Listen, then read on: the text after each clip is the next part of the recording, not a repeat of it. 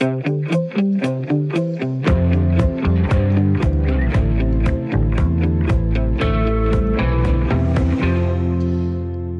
af joggingbukser og ergonomisk korrekte stole til hjemmet er kun gået en vej i 2020, og det kommer måske til at fortsætte, for fra nytår så skal medarbejderne i en stor dansk virksomhed i hvert fald arbejde hjemme fast to dage om ugen.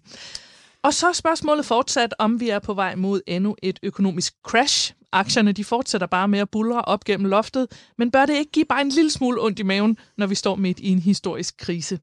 Det og meget mere kommer vi omkring i dag i Selskabet på Radio 4, programmet, hvor vi dykker ned i ugens store erhvervshistorier med udgangspunkt i de mennesker, der gør en forskel i dansk erhvervsliv, og med hjælp fra et par af dem, der kender det indefra. Jeg hedder Mie Rasmussen, jeg er journalist og selvstændig kommunikationsrådgiver, og ved min side som altid medvært Jens Christian Hansen. Goddag, goddag. Goddag. Du er journalist og mangeårig erhvervskommentator, og så har vi jo også altid to paneldeltagere i studiet. Velkommen til Emma Bits. Tak for det. Du er stifter og partner i investeringsnetværket Female Invest med over 25.000, især kvindelige selvfølgelig medlemmer verden over. Mm-hmm. 25.000, er det rigtigt? Vi har 25.000 kvindelige deltagere til vores fysiske arrangementer. Ah, ja. ja. Og øh, så er du også tidligere certificeret børsmaler, talte vi lige om, inden vi tændte for vi mikrofonen. snakke om, men det er fint nok. jeg synes, det lyder totalt åndssvagt. Ja, det, du synes, det lyder åndssvagt. Jeg synes, det er en fin titel, og mm-hmm. trods alt at kunne sige, selvom det måske er nogle år tilbage. Og også velkommen til dig, Henrik Drusebjerg, chefstrateg i Danske Bank. Tak for det. Øh, Jens Christian, inden vi øh, selvfølgelig også får bragt paneldeltagerne lidt nærmere på banen, så skal vi omkring et nyhedsoverblik. Hvad har du bidt mærke i i den øh, forgangne uge?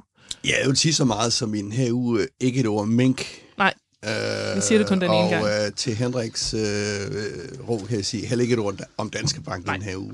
Vi vælger nogle andre emner. Vi, vender, øh, vi vælger nogle andre emner. Jamen, hvis nogen kan huske, så er det jo ikke så lang tid siden, vi snakkede meget om, øh, om, om grønne dagsorden og klima. Det gik så lidt død, da coronaen kom her i marts. Men i denne uge er regeringen så kommet med sin grønne skattereform fra øh, skatteminister Morten Bødskov. Og... Øh, og øh, for nu at sige det meget mildt, det er altså ikke meget grøn skattereform i den, synes jeg. Øh, det er jo det, der skal føre frem, altså det store forkromede mål, føre frem til 2030-målet om en reduktion af øh, 70 procent af, af, af udlænding af CO2 i 2030. Men altså, det er ikke meget grønt i den. Øh, det er mest sådan et, øh, den største del, det er et investeringsfradrag, som virksomhederne kan få. Øh, et specielt attraktivt investeringsfradrag, og så er det en energiafgift i stedet for det, som erhvervslivet selv har efterspurgt, en CO2-afgift. Ja, for det er det, alle ligesom har snakket om, den der skattereform, at det helt store, den store spiller der skulle være, hvis der kom et, en, en eller anden CO2-afgift på, for både virksomheder og for ja, forbrugere i det hele taget. Så har de noget at rette sig ind efter. Uh, ja. Nu virker det som om, at regeringen ikke rigtig tør træde øh, pedalen i bund, kan man sige. Mm. Uh, selv Aalborg Portland, vel vores uh, største enkelstående virksomheds uh, udleder, er, er skuffet og kritiserer uh, det her forslag. Uh, men nu vel, det er ligesom regeringen ikke rigtig tror på sin egen uh, grønne dagsorden her. Det, man kunne håbe, synes, at der kom noget, noget blæst fra den anden side af Christiansborg, at det så måske var de blå partier, der blæste lidt til, at øh, ambitionerne blev hævet. Ja, det er jo meget sjovt, hvis er de blå partier, der nu skal skubbe til den grønne dagsorden, men, øh, men det kan være. Øh, så har jeg også en anden del, øh, ja. den er sådan mere opløftende, det er jo, at øh, vi måske snart skal op og flyve igen. Uh, hvis det er opløftende. For, ja, det ved jeg ikke. Jeg skal ikke lige med det samme. Men SAS åbner her fra midten af december til midten af januar, der åbner de 129 nye ruter på 82 destinationer, uh, både i Europa og indenrigs osv. osv. Og, det er da rimelig optimistisk. Ja, det er da optimistisk, og jeg synes, at det er et første mm, indblik i den fremtid, vi måske kan se, når vaccinen har virket, øh, kom vi op i flyve igen. Øh, men, øh, men lad os så se, hvor mange der, der flyver ud. Det er jo mange, der måske skal, skal, skal have folk hjem til, til jul, eller skal ud og, og, og fejre jul hos, øh, hos øh, familie og venner. Jeg ved ikke, hvor meget det bliver, men, øh, men øh, de har i hvert fald åbnet en, øh, en, en port her, SAS, og man kan mm. måske i den forbindelse også sige, Norwegian, det andet store nordiske flyselskab, har søgt Som vi om, også har talt meget om, fordi de er lige på kanten af en falit. Og som står meget på kanten af en falit, har nu søgt konkursbeskyttelse i Irland, fordi det har nogle datterselskaber i Irland, øh, og det kan de så gøre. Og det kan jo være, at den her vaccine, øh, når den kommer her i de første måneder af 2021, kan være med til at hvad skal man sige, det er i hvert fald det sidste halmstrå for Norwegian, hvis de skal overleve, vil jeg sige. I, I sidste uge talte vi meget om vacciner, øh, og der tror jeg, hvis nok vi fik sagt, at de officielle meldinger var, at det kom til omkring april, lød det til. Men nu læste jeg lige i går, at der faktisk kommer, de første vacciner kommer ud på det amerikanske marked i midten af december, Ja. siger Pfizer, så der sker rigtig, rigtig meget i de her Der dage den sker rigtig meget, og det, man skal jo også lige have med, de er jo ikke andet godkendt, øh, altså i FDA og EMA, tror jeg det hedder i Europa. Så, men, øh, men øh, ingen tvivl om, at øh, vaccinen står lige for, så kommer det næste store spørgsmål, hvor hurtigt kan vi få den, og hvem skal have den? Ja, når det, og når lige så snart der er noget som helst, der bliver godkendt, og det kommer ud, så, Men så skal vi alle- til at diskutere alt det der. Ja, men alle disse ting er jo opløftende, i hvert fald for flyindustrien. Ja, det må man sige. Jeg har en lille ting til nyhedsoverblikket. Jeg lagde mærke til, at øh, det, der hedder YouGov, det der meningsmålingsinstitut, årlig, laver sådan et årligt brandindex. Og i år, der har Rema 1000 snedet sig ind på førstepladsen og overhalet Lego indenom. Så jeg tænkte, var et meget interessant billede på 2020, at måske kan man konkludere, at supermarkedet har fået en meget større betydning i vores, øh, i vores bevidsthed, i hvert fald som et af de stærkeste brands, eller det stærkeste brand for en, øh, for en Lego. Og så på tredjepladsen er Mobile Pay, som måske også siger noget om, hvordan vi har levet vores liv i år. Og mere om, hvordan vi har levet vores liv i år, fordi der har været en hel del fart på salget af comfy joggingbukser, holdere til bærbare computer, stander og udstyr og ind, til indretning af hjemmearbejdspladser i 2020. Og når vi runder 1. januar, så bliver det fast arbejde det her for de ansatte i Kodan forsikringsselskabet. Fra års, årsskiftet, der skal de ansatte nemlig arbejde hjemme fast to dage om ugen, og Kodan siger, at det er gode erfaringer fra coronatiden kombineret med medarbejdernes ønsker, der betyder, at kun hver fjerde medarbejder fremover vil få en fast kontorplads. Det betyder så også, at selskabet skal flytte ud af tårnet på Gammel Kongevej i København, som en del mennesker måske kender, fordi der var sådan et Kodan-logo, der lyste på toppen. Gør det stadigvæk det? Nu bliver jeg lige lidt i tvivl. jeg tror ikke. ikke, det gør. Nej, ej, det gjorde det i mange år. I stedet så kan de så flytte ind i en lidt mindre bygning bagved, fordi man nu kun skal bruge 575 stolepladser til 800 medarbejdere. Øh, og jo, så topchefen Christian Balser, han flytter også selv, øh, opgiver også sin faste plads, så han skal også til at finde sådan en flyverplads, når han møder ind på arbejde efter 1. januar. Lad mig lige starte med at spørge jer alle tre. Øh, synes I bare, at øh, hjemmearbejde, det er Guds gave, og vi skal give los efter øh, når 2020 er overstået? Jeg har jo ikke været øh, sendt hjem, så jeg har jo været, øh, haft det dejligt med at stadigvæk gå på arbejde. Jeg ved ikke, om det er politisk korrekt. Men, Nå. Øh, ja. Har du, du har bare så gået på arbejde har, som jeg har mit levet mit liv som øh, ganske bare det normalt. Så det vil ja. sige, at du har ikke flere joggingbukser, end du havde fast i Nej, det har jeg ikke. Nej. Hvad med dig, Henrik? Jeg er ikke så stærk i joggingbukser, men, øh, men øh, har i den grad arbejdet hjemmefra, øh, mere eller mindre siden øh, 11. marts, og det har langt de fleste ansatte i Danske Bank faktisk øh, også. Så vi har i den grad stiftet bekendtskab med, med hjemmearbejdspladser, øh, og har også øh, lagt op til, at vi øh, fremadrettet øh, tilbyder alle muligheden for at arbejde hjemme nogle dage om, øh, om ugen. Det er ikke et, et, et krav, men det er en, øh, en mulighed. Mm. Og den er der taget imod med meget, meget stor øh, sådan positiv stemning, fordi det lægger jo op til en, en fleksibilitet i ens arbejdsliv, mm. som, øh, som jo sådan begynder at gøre op med det her FaceTime, hvor man skal sidde på stolen i og det, men det gælder jo altså stadigvæk kun for nogle grupperinger. Der er altså nogen, der skal opretholde en eller anden form for åbningstid. Vi har nogen, der sidder og handler for eksempel forskellige finansielle instrumenter. Ja. Der er nødt til at være på kontoret, fordi der er noget teknik til rådighed, der ikke bare kan, kan flyttes hjem. Ja. Men rigtig, rigtig mange, de kan gøre brug af det her. Mm. Jeg vil gætte på, øh, og det er mindst, det var helt for min egen regning, det her, at mange af de her undersøgelser og erfaringer omkring øh, hjemmearbejde, de er lavet i de første måneder, øh, hvor vi oplevede det. Og der var sådan en lidt speciel stemning ja. øh, om, at nu rykker vi sammen og står det her igennem. Jeg kan i hvert fald sige, for mit eget vedkommende, så er jeg uendelig træt af at arbejde hjemme, og glæder mig voldsomt meget til at se øh, mine kolleger igen. Det betyder ikke, at jeg ikke kommer til at benytte det lidt en gang imellem, men det der med at tro, at jeg kan flytte, eller har lyst til at flytte en væsentlig del af mit arbejde hjem, det, det tror jeg altså er en ret midlertidig ting. Vi savner, øh, vi er sociale individer, vi savner snakken ved kaffemaskinen, som jo faktisk også er noget af det, der er med til at binde kulturen sammen i en Ja. virksomhed. Øh, nogle gange er det også der, man får udvekslet de gode idéer, der gør, at nogen kommer videre med et projekt, som de måske var gået øh, døde i, og så videre, og så videre. Så jeg, jeg, jeg tror ikke, det er sådan et... Øh, det er ikke ligesom internettet. Øh, jeg er ikke sikker på, at det er sådan i meget høj grad er kommet for at blive det her. Nej. Jens Christian, jeg tænkte også at spørge dig, ad, at mister man ikke noget ved det her, hvis vi begynder at gøre det til en permanent løsning, at man skal sidde derhjemme en del af tiden? Altså, er der ikke noget, der går tabt? Jo, det synes jeg da i højeste grad. Jeg synes ikke, det er en guds gave til, til, til, til os øh, lø- lønslaver eller hamsterhjule øh, øh, løbere her. Altså, det er jo som Henrik siger, altså mange af de ting, der hvad skal man sige, man er, på en arbejdsplads, det er jo at arbejde sammen og finde ud af noget sammen. Øh, det er jo ikke at sidde og opfinde en dyb tallerken øh, et eller andet sted hjemme. Øh, altså det er jo det der samarbejde og idéudvikling, man kunne måske bruge et fint ord, innovation, øh, og det tror jeg ikke, man sådan øh, får ved at sidde derhjemme. Men når det er sagt, så er det selvfølgelig øh, en masse fordele ved det her, og det kan vi måske lige vende tilbage til, fordi det er jo måske hele vores infrastruktur, transport, øh, øh, liv, og hvor meget vi ser i, i, i kø, det kan måske ændre sig. Altså man skal jo ikke glemme, at arbejde og transport, det er jo det, vi bruger mest tid på ja. øh, overhovedet øh, i dag. Og der kunne man måske godt forestille sig, at man fik løsnet noget op der.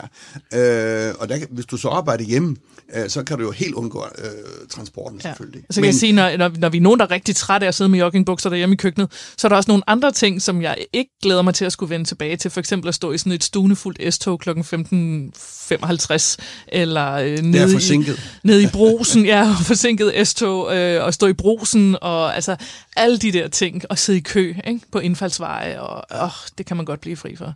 Øh, Emma, jeg tænkte lige at, at høre dig ad. Øh, øh, tænker du, der er noget, der går tabt i det her, hvis man begynder at flytte ting permanent hjem? Ja, 100 procent. Altså som en virksomhed i vækst, så kunne jeg ikke forestille, sig, forestille mig, hvordan vi skulle kunne undvære hinanden, fordi der er så meget idégenerering og vidensdeling, der vil gå tabt, hvis vi sad derhjemme, og ville det slet ikke på samme måde kunne spille bold og arbejde lige så hurtigt. Øhm, så jeg tror også, at alting har sin tid og sit sted i virkeligheden, og det kan det godt være, at de lidt større øh, virksomheder, det kan give mening, og måske også for øh, familier og så videre, hvor man kan gå hjem kl. 15, og så kan man arbejde igen kl.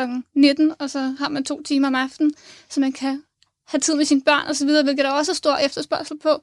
Så på den måde kan jeg godt se en god fleksibilitet, men ikke for det sted i den situation, hvor jeg står i dag. Jeg tror, jeg vil komme til at kede mig helt vildt. Altså, hele mit sociale liv, det er min virksomhed, det er jo de mennesker, man er sammen med der. Det er jo også der, ens netværk og identitet er. Øhm, så det, det vil jeg være ked af, altså at kunne blive af. Henrik, du havde en kommentar? Ja, men jeg synes, du har fat i hovedpointen her i virkeligheden, at det er jo, for det første er det meget forskelligt fra virksomhed til virksomhed, men det er også meget forskelligt fra, hvor man er i sit liv. Jeg er familiefar, var jeg lige ved at sige, så jeg har børn, der skal køres til forskellige ting og sager. Jeg har enormt glæde af den her fleksibilitet, men jeg har også unge kolleger, der er single og sidder i en, i en lejlighed alene, og de synes altså ikke, det, de synes, det er fedt at komme på arbejde. Mm og møde deres kolleger, og måske tage et par stykker af dem og gå ud og spise noget bagefter. Hele det der sociale, der opstår der. Altså, jeg er meget, meget enig. Det er super, super individuelt, og derfor vil jeg til enhver tid være tilhænger af den, den frivillige model, mm. og ikke den der med, at du skal hjem og sidde, øh, sidde to dage for en hver pris. Men jeg synes også, at noget af fleksibiliteten går tabt, når det bliver sådan fast, du skal arbejde hjemme to dage, du skal være her på kontoret tre dage. Hvor er fleksibiliteten så i virkeligheden henne? Øhm, kan man jo også. Så i virkeligheden kan den der hjemmearbejdsplads, som Kodans også i høj grad betaler for at få lavet hjemme hos folk, at den kan blive lige så meget en, hvad skal man sige, sådan en, en tvungen arbejdsplads i gåseøjne, som den, de har i forvejen. Og oh, så er det ikke alt, der synes, det er lige fedt at få sådan et hæve sænkebord ind i en tube, altså med, med to skærme, og altså, det, det kommer lidt an på, altså hvis man har et stort hus med et, et decideret kontor, så kan det være fint nok, ja. men hvis man bor i en toværelse, så er jeg ikke sikker på, at man synes, det er sådan, ud fra det æstetiske hensyn, er den fedeste løsning. Jeg kan sige, hvis man tager designøjnene på, så det at gå ind i sådan en kontormøblementsvirksomhed, eller sådan, der, der sælger kontormøbler, det, det, ah, det kan bare sådan, øh, gøre helt ondt i øjnene. men det er jo ja. meget sjovt med Kodan der, fordi øh, hvad, hvad, hvad er det, man kan lave derhjemme? Altså, Kodan er jo sådan et skadesforsikringsselskab. Der, der kommer nogle skader og nogle øh, forsikringsskader, og så sender de ind, men som jeg har forstået nu om stunder, så bliver det jo robotbehandlet mange af de sager. Øh, øh, så, så øh, har Kodan ikke brug for, at deres medarbejdere også i høj grad øh, taler sammen for at udvikle nogle nye produkter, eller udvikle noget nyt. Altså, mens alt det kedelige øh, manuelle sagsbehandlingsarbejde, det klares af robotter jo. Mm. Øhm, noget af det, som Kodan også siger, er, at, øh, at man selvfølgelig kan flytte til mindre lokaler. Øh, og der kan man jo spare rigtig meget. Man kan også spare på al den energi, man udleder til halvtomme kontorlokaler osv. Men samtidig så står de foran at skulle fyre en række medarbejdere i sådan en, en omorganiseringsstrategi. Øh, øh, øh er det her sådan noget, man kan gribe til, eller vi kommer til at se virksomheden gribe til som en, en del af en spareøvelse i virkeligheden? Det tror jeg helt afgjort. Der. Vi har lige været igennem øh, aflæggelsen af tredje kvartalsregnskaberne fra, fra selskaber verden over og de var over en bred kamp noget bedre end, end, øh, end frygtet. Øh, og, og det skyldes jo blandt andet, at virksomhederne har kunnet tilpasse sig mm. den her nye situation. Man har kunnet stoppe al rejseaktivitet. Øh, jeg er helt sikker på, uden at have fået direkte regler endnu, men jeg er helt sikker på, at skal jeg, jeg har øh, nordiske kolleger, jeg arbejder rigtig tæt sammen med, vi er vant til at mødes med et eller andet interval. Det er jeg ret sikker på kræver en, øh, en, en lidt bedre øh, begrundelse, end det gjorde tidligere. Vi ved nu, at der er nogle ting, vi kan løse, og det synes jeg også er vigtigt at sige det her. Vi skal jo ikke bare hælde det ned af brættet. Der er nogle ting, vi kan løse via Teams eller Skype, eller hvad man nu har brugt af forskellige forer, øh, hvor man ikke behøver at tage en flyver og et hotel og, og, øh, og alt det, der er spildtid, der er inde, øh, inde øh, eller hang sammen med det. Så, så jeg er helt sikker på, at der er nogle lavt hængende frugter her, hvor virksomheden kan reducere deres gevinst, og det mener jeg sådan set allerede, vi så her i, øh, i regnskaberne. Så vi kommer også til at se sådan lidt, at folk bruger, hvad skal man sige, øh, det, muligheden for altså at gennemføre nogle sparerunder i denne her sammenhæng, eller i hvert fald strukturere noget om. Ja, helt sikkert. Altså, men jeg synes også, det er ærgerligt, at vi bruger denne her, altså vi går ud og siger, at vi skal jeg ved ikke, nu lyder det ligesom om, at koden skal spare, når vi i tale sætter det sådan her. I virkeligheden, hvis jeg var så stor en virksomhed, og hvis jeg gerne vil gøre noget godt for medarbejdere, så ville jeg fokusere på, hvordan jeg kunne øh, skabe en fed kultur omkring det, faktisk at være på arbejdet også, øh, og give noget fleksibilitet i det, og tale det ind i, i stedet for, at vi skal rundt i små lokaler, og vi skal ikke øh, have nok sidder til, alle kan være der og sådan noget. Jeg, jeg ved ikke, jeg, jeg, jeg er nok heller ikke det i mit liv, hvor det giver super meget mening for mig, så jeg... Øh, Ja. Så, så måske, måske handler det også om, så at altså, i stedet for kun at fortælle om, hvor fedt det er at kunne arbejde derhjemme, så også fortælle, hvad man så får ud af at være henne på arbejdet, i stedet for at brande sig på, at man kan købe et altså, ind et billigere sted. meget ud af det der med, at du kommer på arbejde, og synes du, det er fedt at komme der. Altså, du har lyst til at komme der, og at det ikke handler om, at man hellere vil sidde derhjemme og arbejde i virkeligheden. Og hvad siger du, Henrik, I gør nu i, i Danske Bank? Du har været siddet hjemme siden, helt siden for efter marts, eller hvad? Ja, mere eller mindre. Jeg er så en af de privilegerede, fordi at øh, jeg blandt andet laver sådan noget som det, vi laver lige nu. Øh, og vi har et, øh, et tv-studie, eller et studie, vi koopererer også til at lave webinarer. Så i det omfang, at jeg har skulle lave for eksempel webinarer til kunder, eller skulle deltage på, på tv via vores studie, så har jeg kun øh, have adgang til, øh, til kontoret. Øh, men, men i den sammenhæng, alt andet arbejde er foregået, øh, er foregået hjemmefra. Og hvordan fungerer det så? Er man så lukket helt ude, så man slet ikke må komme derhen? Eller? Altså i princippet ja, vi kører ja. ret, øh, ret stramt med, at, øh, at der er simpelthen øh, overvågningskontrol, kan man sige, hvor vi bruger adgangskort, når vi skal til, og man har fastsat den her regel om, der må være 15 procent af den samlede styrke på, på, øh, på kontoret. Ja. Øh, og det holder man ret, øh, ret skarpt øje med, og det er selvfølgelig af hensyn til medarbejderne først og fremmest for at mm. sikre, at at øh, det at komme på arbejde ikke indebærer en forhøjet smitterisiko. Mm. Æh, Henrik, må jeg ikke lige spørge dig om, øh, har de her sidste halve år, tre kvart år, vist noget om, at folk kommer, jeg springer lige lidt nu her, kommer mindre ud i filialer, altså kommer, kommer, kommer det færre kunder ind i filialerne? Har I tal på det nu? Æh, det, det tør jeg ikke sige, men Nej. jeg ved fra private banking, som jeg arbejder tæt sammen med, altså de mere investeringstunge kunder, at øh, de har kunnet gennemføre rigtig mange online-møder med en stor succes. Men igen, så, så tror jeg lidt, som du var inde på øh, tidligere, at, at øh, det var en særlig situation, der gjorde, at man var også indstillet på at tage imod nogle nye muligheder. Men jeg synes, når man bare det er sådan helt uvidenskabeligt, snarere med sit netværk og sine venner og familie, folk er super trætte af at sidde og glo ind i en skærm. Vi glæder os mega meget til, at vi kan komme ud og sidde rundt om bord og kigge folk i øjnene og øh, mærke den energi, der kan opstå i et rum, når der er gode idéer og løsninger, der kommer, øh, der kommer til syne. Øh, så så jeg, altså, jeg tror også, at der kommer sådan en, en, en, øh, en modreaktion på de der skærmmøder, at man i en periode simpelthen higer efter det andet, fordi vi som sagt som udgangspunkt er sociale individer. Men det bliver svært at finde ud af, hvad skal så være øh, skærmmøder fremover, hvad skal være, hvad skal man sige, fysiske, fordi hvis du har en chef, som øh, kigger på rejsekontoen, eller øh, en, en anden chef, der kigger på indretningen af lokale kontoen, og siger, nu skal vi spare der, nu skal vi det, og nu skal vi dit. Øh, altså, det kan jo godt komme sådan lidt, øh, hvad skal man sige, modsætninger der, kan det? kan det helt afgjort, og der tror jeg, at uanset hvad man laver, så er der kun én ting at lytte til, og det er kunderne hele tiden spørge kunderne, hvad foretrækker de, hvad, hvad er den løsning, de helst vil, og så forsøge at efterkomme det på en smart og effektiv måde. Og det er klart, at der er kunder, der synes, det er, der har, fået, altså, der har lyst til de her ånder. Det vil der også være efter det her. Og de skal da for guds skyld bare have det. Jeg tænkte, at vi øh, lige skulle også tale om, hvordan der så, nu vi også lige var omkring det der med, hvordan der ser ud, når man kommer hen på arbejdet. Fordi Jens Christian, da vi talte om det her, inden vi gik i gang med at optage, så, øh, så sagde du, og måske er storrumskontoret også øh, slut nu. nu kan vi vende tilbage til de gode gamle dage med lukket kontor. Nej, ja, men nu, ja, nu er jeg jo for en tid, hvor, øh, hvor hver især, altså øh, jeg kan huske, at jeg var også bankuddannet, startede i banken, der, der havde hver især, der havde vi vores eget kontor, og vi kunne ind og lukke døren. Det, det var jo sådan den anden dårlige ting, fordi der øh, murer man sig ind øh, hos sig selv. Og så pludselig kom det der med de der storrumskontorer, og øh, det er jeg altså ikke fan af. Altså, jeg er fan af, at man skal, hvad skal man sige, udvikle idéer og snakke sammen og alt muligt. Men storrumskontor, hvor man sidder fire mænd og snakker øh, i telefon lige ind i hovedet på hinanden, øh, det er altså ikke særlig øh, fremmende for, for arbejdsmiljøet, skal jeg helt sige.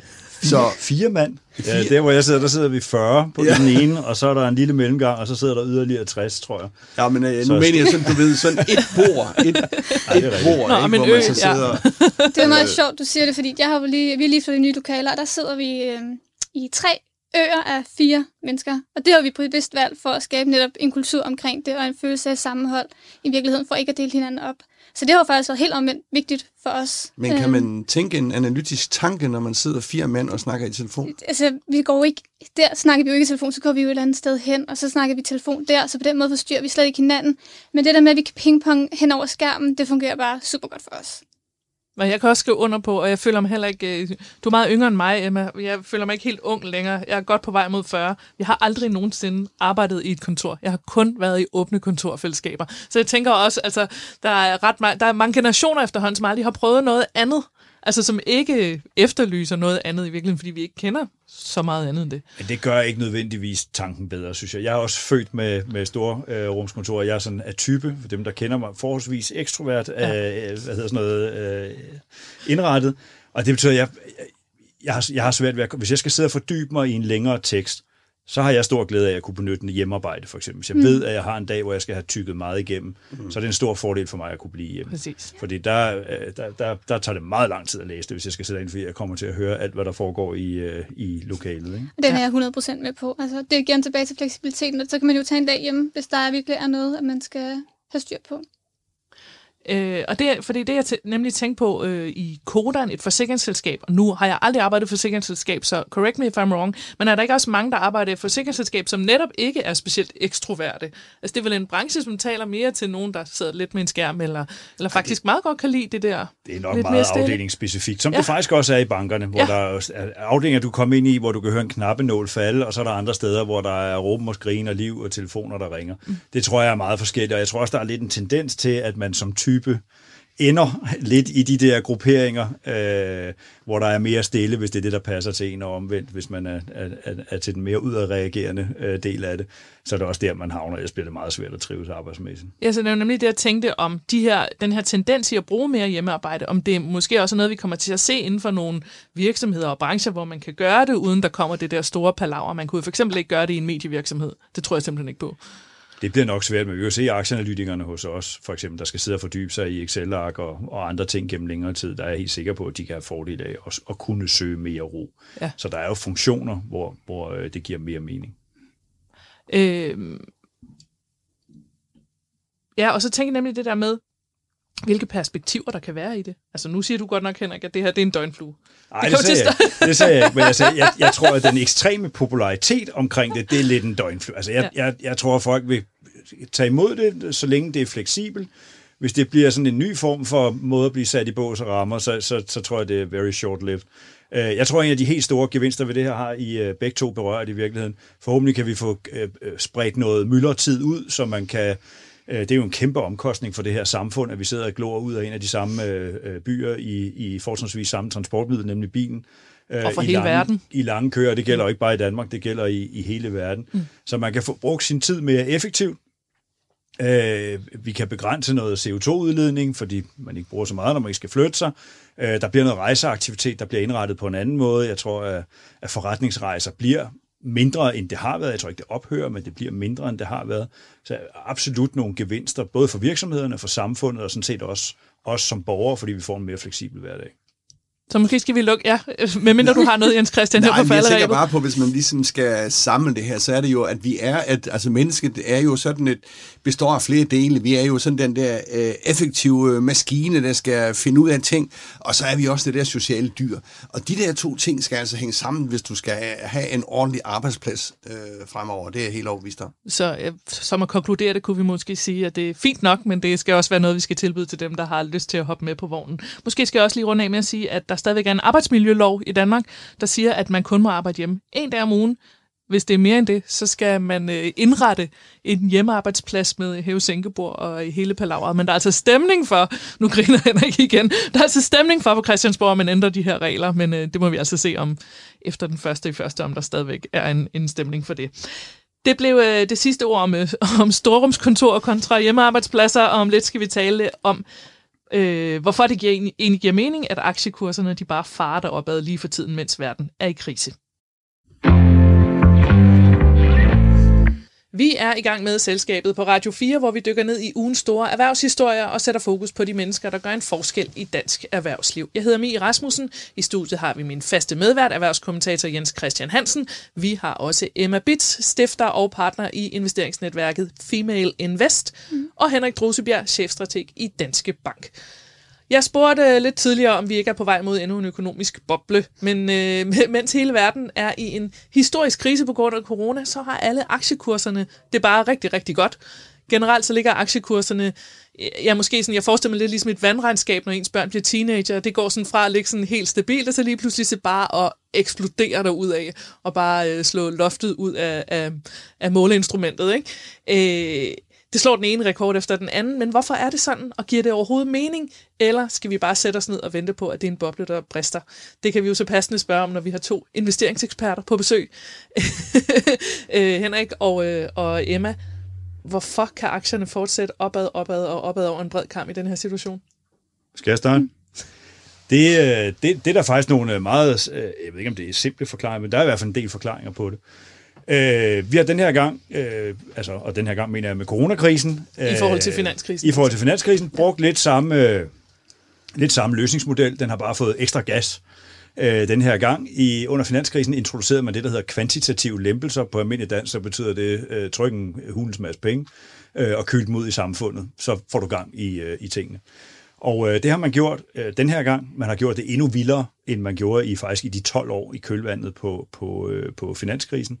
Og den her gang er det så også blevet kombineret med, at øh, verdens regeringer, øh, stort set uden undtagelse, har øh, taget øh, og skruet op for statskassen, altså og simpelthen øh, også hælder penge ud i samfundet. Så man kører ekspansiv finanspolitik, ekspansiv som man også kan kalde det. Som man også kan kalde det. Renterne er faldet til 0 eller minus igen, øh, og det vil sige, der er fuld blæs på den økonomiske understøttelse. Hvis vi ligesom skal prøve at sammenligne det lidt, så i de 12 år efter finanskrisen, frem til corona kom, der blev verden sådan tilført mere eller mindre øh, i omegnen af 19.000 nye milliarder dollars. Fra 1. oktober i år, altså for en måned siden, og de næste 12 måneder, der bliver verden til sammen tilført yderligere 20.000 milliarder dollars.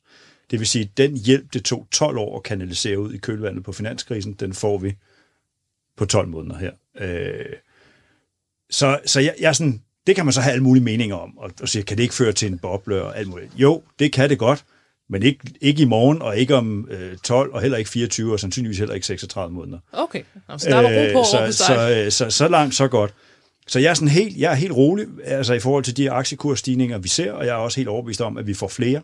Især i takt med, at vi får ryddet nogle af de sten i skoen øh, af vejen, som, som vi har gået og trådt på de sidste halve år, det amerikanske valg, øh, Brexit, der forhåbentlig øh, når en eller anden form for afklaring, en handelskonflikt med Kina, der om ikke forsvinder, i hvert fald bliver sådan diplomatisk aftrappet lidt øh, i, i, i, ved, at Biden har en anden stil. Så nogle af de ting, der, øh, der har gjort ondt, de bliver glattet ud, og så har vi altså den her fuldstændig abnorme kanyle i armen på, på øh, patienten, og så krøder med, at vi har nogle virksomheder, der er super hurtige og dygtige til at omstille sig til nye omstændigheder øh, og, og øge deres indtjening. Så tror jeg sådan set, at aktieinvestorerne de kan se frem til et ganske pænt år. Så det var øh, yberoptimisten, der talte derovre. Jeg læste en tidligere i dag, der skrev, pas på aktiemarkedet, pas på aktiemarkedet, det er på steroider. Hvordan er, det, er det en rigtig betragtning? Jamen, det synes jeg, jeg har hørt lige siden 2017 måske. Altså de sidste mange år har vi jo hørt, at aktiemarkedet kun har gået opad, opad, opad. Og man kan sige, det her med, med bobler og så videre, så kan det godt være, at nogen taler om, at der er en boble, og måske er der en boble, men hvis vi sælger vores aktier nu, hvis vi ikke er en del af de næste, måske 36 måneder, så går vi jo alligevel glip af et afkast. Så nogle gange kan der faktisk også være en strategi, at være, strategi i at være en del af en boble. For det er jo først, når alle er bevidste om, at boblen kommer, at boblen reelt springer. Ikke? Øhm, så på den måde, så er der måske ret meget at hente, som øh, Henrik også siger. Så, så du i virkeligheden tænker det der med at være en... Altså, hvis man har pengene investeret for eksempel i en virksomhed nu, og så tænker en, om hvis der kommer en boble, så er det ligesom for et dyk. Det er måske ikke specielt etisk at tænke sådan, efter. men det er mere sådan, at det nogle gange er skruet lidt sammen, det her med, at øh, vi bliver nødt til faktisk også at være det, hvis vi gerne vil have de ekstra 20 procent, der stadigvæk er i markedet, eller så videre, ikke? Sådan, så man overlever et dyk, og så bliver der til på den anden Nej, side. ikke hvor at du øh, overlever et dyk, men du bliver stadigvæk nødt til at være i, i markedet, indtil boblen springer, selvom du reelt er bevidst om, at vi er i en boble. Giver det mening? Så, det, den, så altså, den ikke hele at sælge tiden. nu, Nej, hvis man har aktier i en virksomhed. Nej. Og sandheden er jo, at man kan jo ikke time den boble alligevel. præcis. Så, så, så hvis du står de næste 36 måneder og får, lad os sige, 50 procent i afkast, og ikke ser, at boblen den springer, så kan det være, at markedet falder 25-30 procent, så er du stadig better off, var jeg vil sige, ved at blive der, end at gætte på, uha, det springer nok i morgen, så tager du fejl, du sælger alle dine øh, papirer, og så stiger det 50 procent, uden du er med, så, så har du ikke gjort dig selv nogen tjenester. Al historik, vi har på aktiemarkedet, viser, at dem, der gør det bedst, det er dem, der ligger der over tid. Det er dem, der bliver hængende. Nu er det også sådan øh, med bobler, altså det, det, selvfølgelig er det en boble. Hvis noget stiger, så er det jo sådan per definition en boble. Pro, øh, spørgsmålet er jo så, om boblen springer, eller om boblen siver. Fordi historien, øh, det ved du sikkert, Henrik, men viser jo også på aktier, at det går jo op, og så går det ned, og så går det op, og vi er vel inde i det længste, den længste optur, noget af den længste optur øh, øh, øh lige nu. Så selvfølgelig falder aktier på et tidspunkt. Men, og så er vi inde ved det, som vi lige har snakket om, det er jo timing, timing, øh, timing. Timing er jo Gud i det her. Ja, og så igen tilbage til, og hvad er timing så? Altså, fordi det er jo bedre bare at være i aktiemarkedet, at hele tiden tro, at vi kan ramme lige præcis det allerbedste tidspunkt. Det er i hvert fald også det, vi taler rigtig meget om. Det er jo langsigtet investering. Spred din risiko, og så hold fast i din egen strategi. Så det er stadigvæk, øh, selvom det går godt over en bred kamp for de fleste aktier, så skal man stadigvæk huske at sprede det så meget som overhovedet muligt ud, hvis man, hvis man står der, hvor man skal købe, købe aktier. 100 procent, og så kan du godt være, der kommer nogle små korrektioner hen ad vejen, også i takt med Brexit osv. Men altså, hvis vi har den langsigtede, de langsigtede briller på, så tænker jeg, at så vi også spredt vores risiko, så tænker jeg, at så har vi Men det det handler godt. vel også, øh, nu er det ikke sådan et investeringsrådgivningsprogram, det her, men det, det handler jo selvfølgelig meget om, øh, om du har din pensionsopsparing, du skal bruge om 30 år. Øh, så det er jo det der tidshorisont. Jeg ved, det er kedeligt at sige, fordi hvis man sidder til et middagsselskab og, og hører, at man har været erhvervsjournalist, eller sådan, sådan, Nå, så må du vide alt om aktier. Øh, ja, øh, men øh, det er ikke ens betydende med, at man har noget som helst forstand på øh, den, øh, øh den timing. Så spørger man ind til, hvornår skal du bruge pengene af din pensionsopsparing? Og så bliver folk øh, puh, lidt trætte. Altså, de vil have sådan et, øh, et hurtigt standtip, så de lige kan tjene øh, et eller andet øh, antal tusind kroner i løbet af øh, en uge. Og det kan man måske, hvis du er heldig, men du kan også være uheldig. Øh, og, og som jeg jo også hører jer sige, så vi jo altid siger, at aktiemarkedet er et super godt sted at være, men der er jo mange andre grunde til, at vi taler meget om aktiemarkedet for tiden. Øh, der er det, der hedder, man kalder dem mikroinvestorer, dem har I vel også en del af i Female Invest. Jeg er sikkert også det, man ville kalde det, en af dem selv. Ret nye på, nye på aktiemarkedet. Ikke? Og vi taler rigtig meget om aktiemarkedet, fordi det er et godt sted at have sine penge lige nu, fordi der er mange banker, der har negative renter, så hvis du har lad os sige 100.000 for eksempel stående, så skulle du begynde at betale for at have penge stående på en konto. Eller, altså, er aktier et bedre sted at være lige nu, end mange andre måder at, at sætte sine penge? Altså, Jeg ved ikke, hvad dit alternativ i reelt skulle være. Så kunne du investere i bolig. Det kunne også være, en, du kan investere i kunst. Der er mange ting, du kan investere i. Så det er jo at gøre sådan nogle, nogle til- og fravalg i virkeligheden. Og der er aktier et super godt alternativ. Og så er vi jo offer fra myndighedernes forkromede plan, øh, som handler om at gøre stort set alle andre alternativer uattraktive. Det kalder vi TINA, There is no alternative. Du er lidt inde på det, Emma. øh, det handler om at få banket renterne så langt ned, at de fleste obligationsafkast ikke er attraktive. Og der har vi, hvis vi går en del år tilbage, har danskerne sådan per historie placeret en 60, 70, 75 procent af alle deres opsparede midler. De har typisk ligget i danske stats- og realkreditobligationer, men det er altså en pænt dårlig forretning i dag. Så det, det handler om, det er jo sådan set at vride armen om på folk og tvinge dem til at tage noget mere risiko. Og hvis ikke de har lyst til det, så tvinge dem til at gå ud og bruge pengene, fordi de skal betale negative renter. Begge dele skaber vækst i samfundet, og det er i virkeligheden det, det går ud på. Det her. Det er jo ikke, ikke for sjov, man laver de her øh, programmer, som man har lavet fra, fra national- og centralbanker rundt omkring. Det handler simpelthen om at skabe vækst i samfundet. Jens Christian? Det, man skal huske på, det er jo også, at øh, en ting er, at renten er 0, øh, eller omkring 0 øh, på øh, almindelige øh, indskud og obligationer og ting og sager. Øh, men, øh, og, som, øh, og det presser jo sådan øh, øh penge over i aktier, men man vil også huske på, at der bliver jo pumpet penge fra pensionsordninger ind i et system her hver dag, ikke bare i Danmark, men hele verden rundt. Uh, altså disse pensionsopsparinger, de skal jo placeres et eller andet sted, og der er jo en, uh, og der er rigtig mange uh, uh, uh, penge sådan på vej ind i aktier, fordi, som vi lige har snakket om, uh, det er nu en gang det, det giver det bedste sådan på den lang bane. Ikke? Og som var der også var en gæst, der sagde her i programmet på et tidspunkt, selvom der er mange, der sidder og tænker, om aktier, det har ikke noget med mig at gøre, så er alle jo aktieinvestorer, fordi vi har alle sammen en pensionsopsparing, og vi har alle sammen øh, betalt øh, og vi øh, det, arbejdsmarkedsbidrag, og vi har alle mulige penge, der løber rundt i systemet. Så alle har jo aktier på en eller anden måde, har en interesse i systemet. Ikke? Mm. Og det er jo blandt andet derfor, at folk som Emma, antager jeg, og jeg selv, og andre, der interesserer sig for det her, sidder og kipper med fladet i øjeblikket, fordi vi har jo efterspurgt og forsøgt at udvikle, hvad vi kan kalde en eller anden form for aktiekultur i Danmark mm. i overvis. Vi slæber jo langt efter bare vores svenske naboer, der for en meget, meget stor del af befolkningen lærer at investere i aktier meget, meget tidligt i deres liv. Og så kan man sige, er det bare det, vi skal? Nej, fordi det giver jo en grobund for, at de mange små danske virksomheder, der bliver etableret, for gode idéer, skaber en god forretning. Når de så når dertil i deres liv, at de skal udvikle sig, de skal blive større, så løber de faktisk i væsentlig øh, udstrækning i Danmark i dag ind i det problem, at de kan ikke rejse kapital til at komme videre, fordi vores børs den er for den er for illikvid, altså der er simpelthen ikke nok omsætning på den. Det er for dyrt at komme på den, for besværligt at komme på den, så de vælger typisk enten at børsnotere sig i Sverige, eller lade sig sælge til udenlandske kapitalfonde, der så med tiden rykker arbejdspladserne ud af Danmark. Så hele den her børskultur, jo mere vi kan blive bevidste om, at det at eje aktier og interessere sig for aktier, faktisk er et kæmpe bidrag til det danske samfund, forhåbentlig kan det så brede sig ud til, for eksempel du siger, vi har dem alle sammen, og burde i princippet alle sammen have interesse for dem, jamen, så er vi faktisk også med til at gavne det danske samfund ret betydeligt. Men det vi taler om med øh, mikroinvestorer, eller hvad vi kalder dem, eller investeringstendens i det hele taget, du møder også ret mange af dem, øh, Emma. Øh, øh, er, det, er det noget, vi stadigvæk taler om som en, som en boblende trend eller tendens, eller er det rent faktisk, hvad skal man sige, ligesom vi plejer at sige, noget, der er kommet for at blive? Altså, altså er det sådan bredt, bredt funderet efterhånden? Jeg tror modsat øh, hjemmearbejde, så tror jeg i højere grad, at aktier og den her aktiekultur forhåbentlig, og det er i hvert fald det, jeg arbejder for, er, er kommet for at blive.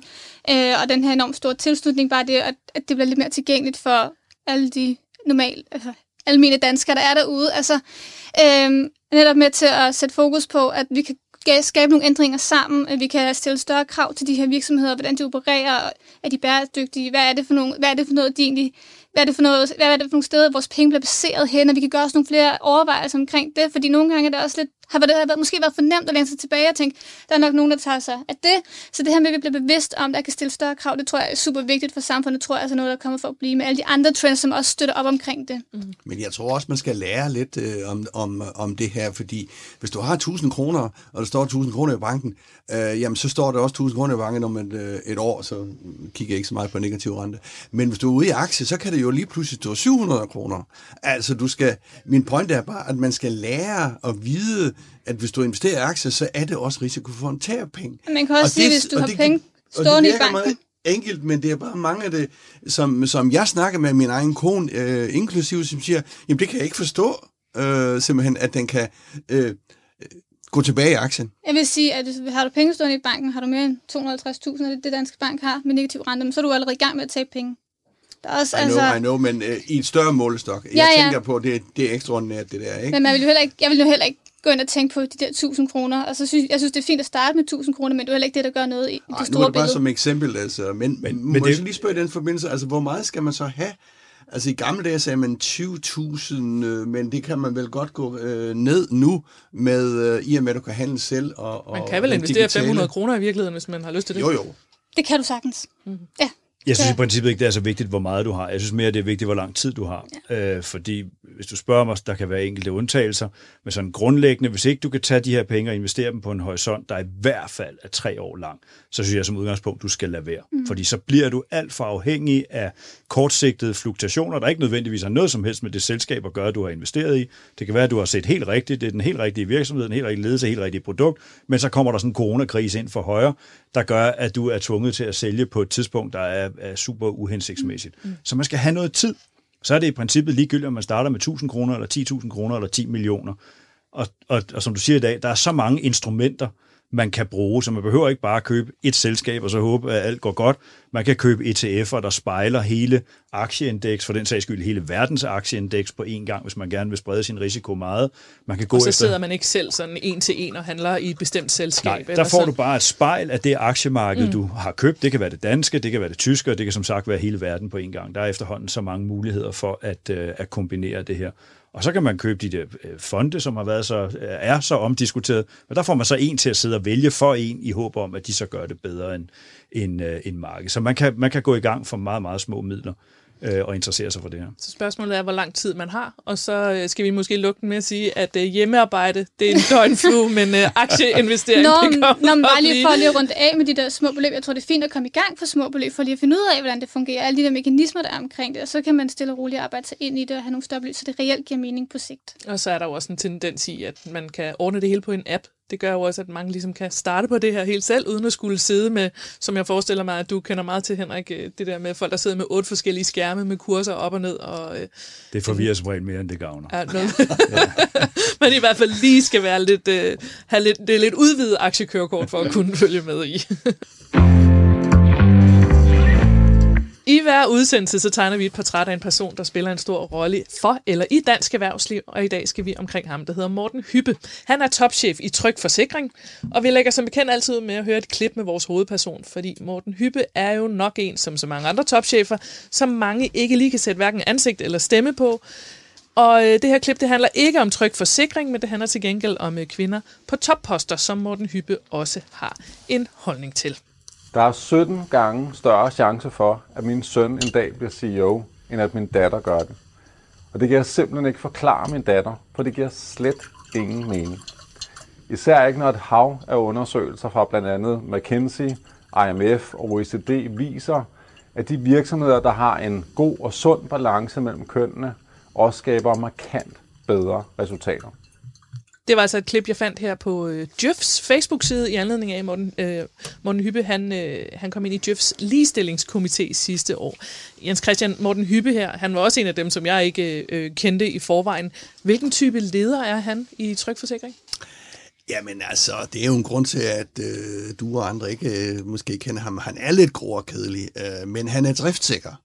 Og så kan han effektivt... Og det er vigtigt i erhvervslivet. Ja, ja, ja, det er, det er meget. Jamen, altså, det handler jo også om at have tillid til, altså nu har vi snakket om aktier, øh, øh hvad skal man sige, øh, man skal have tillid til topledelsen også, ikke? fordi så tror man, at de kan øh, effektuere og eksekvere øh, for eksempel et stort tilkøb og, og, og, og drive en stor virksomhed.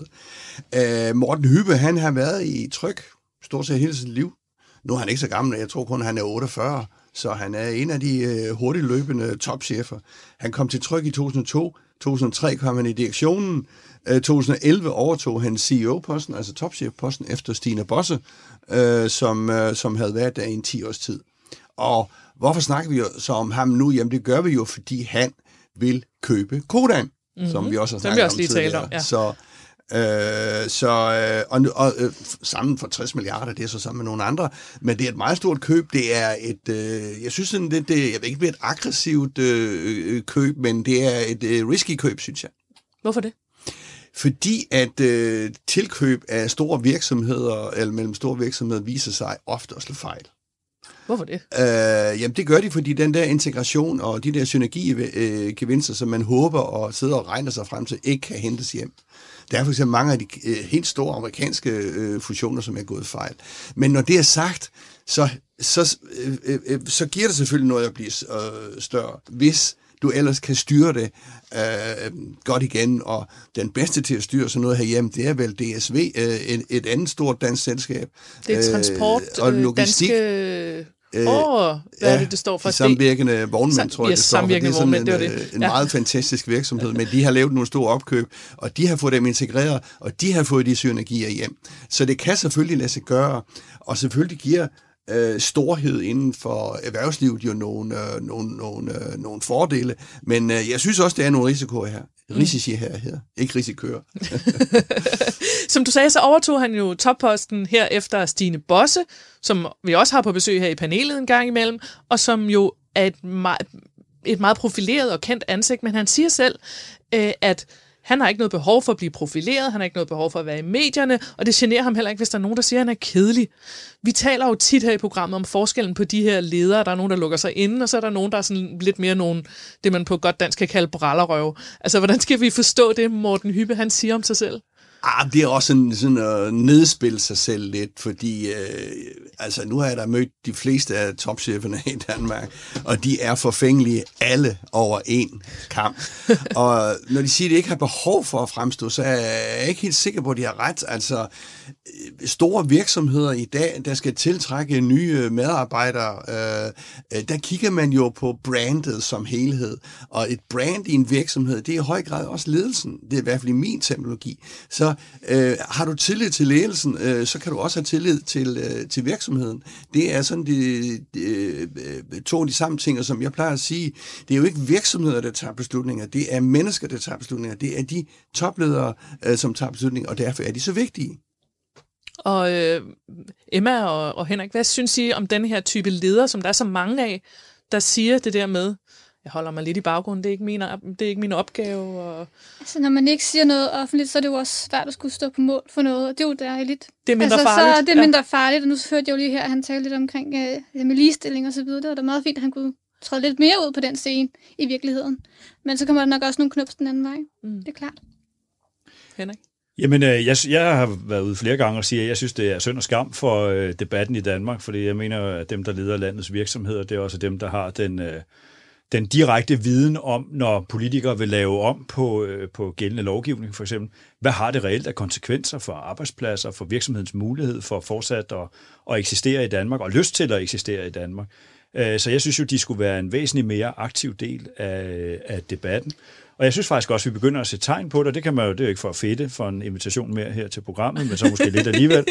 Øh, man siger, jo, der begynder at komme flere og flere af de her erhvervsmagasiner, der handler om erhvervslivet, og ikke den, den kritiske vinkel, som jo ellers tror jeg ofte er den topchefen forsøger at beskytte sig imod, og stille op til det her problematiske interview, man har fundet en eller anden øh, dårlig historie på mm. virksomheden. Den vil man helst ikke stå på, men man vil gerne sidde i et program som det her, og fortælle om, hvad det er øh, for en, en retning, ens virksomhed er på vej i, hvad det er for udfordringer, virksomheden står over for, eksempelvis når man oplever sådan noget som corona. Det kunne også være, at Kodan selv stillede op og sagde noget om, hvorfor det var, de mente, at man skulle altså per, per regel sende, sende folk hjem to mm. dage. Det kan være, at de har nogle, nogle gode argumenter. Så, så jeg tror også, det handler meget om, at der journalistisk er de forer, der ligesom inviterer erhvervslivet ind til en debat ikke om en eller anden dårlig sag, dem skal de selvfølgelig også kunne stille op til, men også til, at, at de her, for eksempel som ligestilling i ledelser, øh, det kan være mange andre ting, det kan være hele det grønne aftryk på, hvordan er virksomheden i gang med at transformere sig i forhold til den grønne dagsorden, der Øh, ikke bare dominerer politisk, men som vi oplever fra flere og flere investorer, både professionelle og, og private, stiller krav til, at vi kan dokumentere, at der, hvor vi placerer kundernes penge, jamen der har vi også styr på, hvordan virksomheden øh, øh, opfører sig. Så jeg kunne rigtig godt tænke mig, at der var flere, der fandt øh, lyst og mod til at, øh, at blande sig mere i debatten, fordi så får vi altså konsekvenserne af det, der foregår i vores samfund direkte fra hestens mund. Og det kan jo også betale sig af min pointe. Nu kan du se sådan en som Mads Nipper, tidligere topchef i Grundfos, øh, og nuværende, eller snart øh, topchef i Ørsted, som jo har blandet sig i debatten, øh, den grønne debat selvfølgelig, det er en del af hans øh, virksomhed, Grundfos. Men Grundfos har jo et fantastisk øh, brand. Vi så tidligere Niels B. Christiansen i Danfoss. Øh, de har også lavet en øh, glimrende forretning, økonomisk forretning, men han blandede sig også øh, forholdsvis meget i debatten, og de er også et godt brand, øh, Lego og, og så videre og så videre, så det kan betale sig af min påstand, øh, økonomisk også, hvis du har en topchef, der ligesom øh, kan tegne virksomheden ud af til. Men er det ikke også rigtigt, hvad Emma siger, at der er meget mere på spil? Man risikerer meget mere at få, hvad skal man sige, øh, offentligheden imod sig, og, og få skabt et, et dårligere brand omkring en virksomhed, der måske ikke, bare du, kører? Nej, der er ikke, hvis du har en virksomhed. Det er da klart, hvis du har en masse lige lasten, og, som du skulle for, forsvare hele tiden, så kan du da godt øh, få et problem. Men hvis du har en virksomhed, du tror på den virksomhed, øh, så kan det godt være, at der er nogle fejl en gang imellem. Dem må man så tage med og stå op og forklare. Så tager du et lille hug der. Men ellers, hvis du tror på din virksomhed, så er det da bare at gå ud af fronten. Jeg tror altså også, det handler om, hvad for nogle emner, man ligesom også i tale sætter et fortaler for, hvor mm. man snipper, og det med grøn bæredygtighed, det er jo, og grøn energi, det er jo en vinder sag. Altså, der er jo nogle ting, der er en tabersag. Så det er jo også, hvad er det i virkeligheden også, man går ud og siger, ikke? Mm. Så det, er jo, det skal være en balance. Det går ikke kun være alt det, der sådan er, er positivt måske.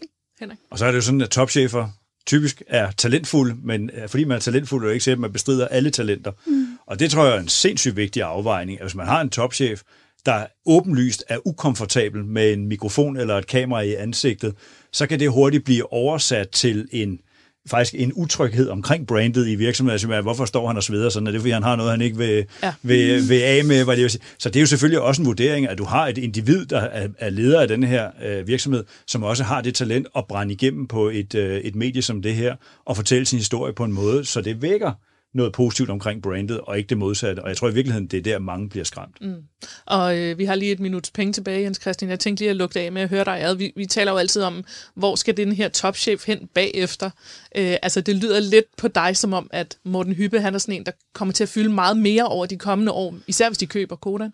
Ja, det gør det der. Altså, jeg tror at han bliver derude i nogle år endnu. Nu, øh, som sagt, han kun 48 år, så jeg kunne også sagtens øh, forestille mig, at han om 2, 3, 4, 5 år øh, prøver noget andet. Måske nogen har lyst til at afprøve sig i udlandet. Men jeg tror, at den her operation, det er en meget stor operation. Øh, han skal ud og finde 35 milliarder øh, til at købe den virksomhed for, så skal han have en integreret, og så skal han have konkurrencemyndighedernes godkendelse, osv. osv. Ja, det tager et stykke tid. Den tager der i hvert fald en to-tre år, øh, vil jeg tro, inden den er fuldt gennemført. Så, øh, så lad os nu lige øh, få hyppe placeret i tryk, i hvert fald de næste to-tre år.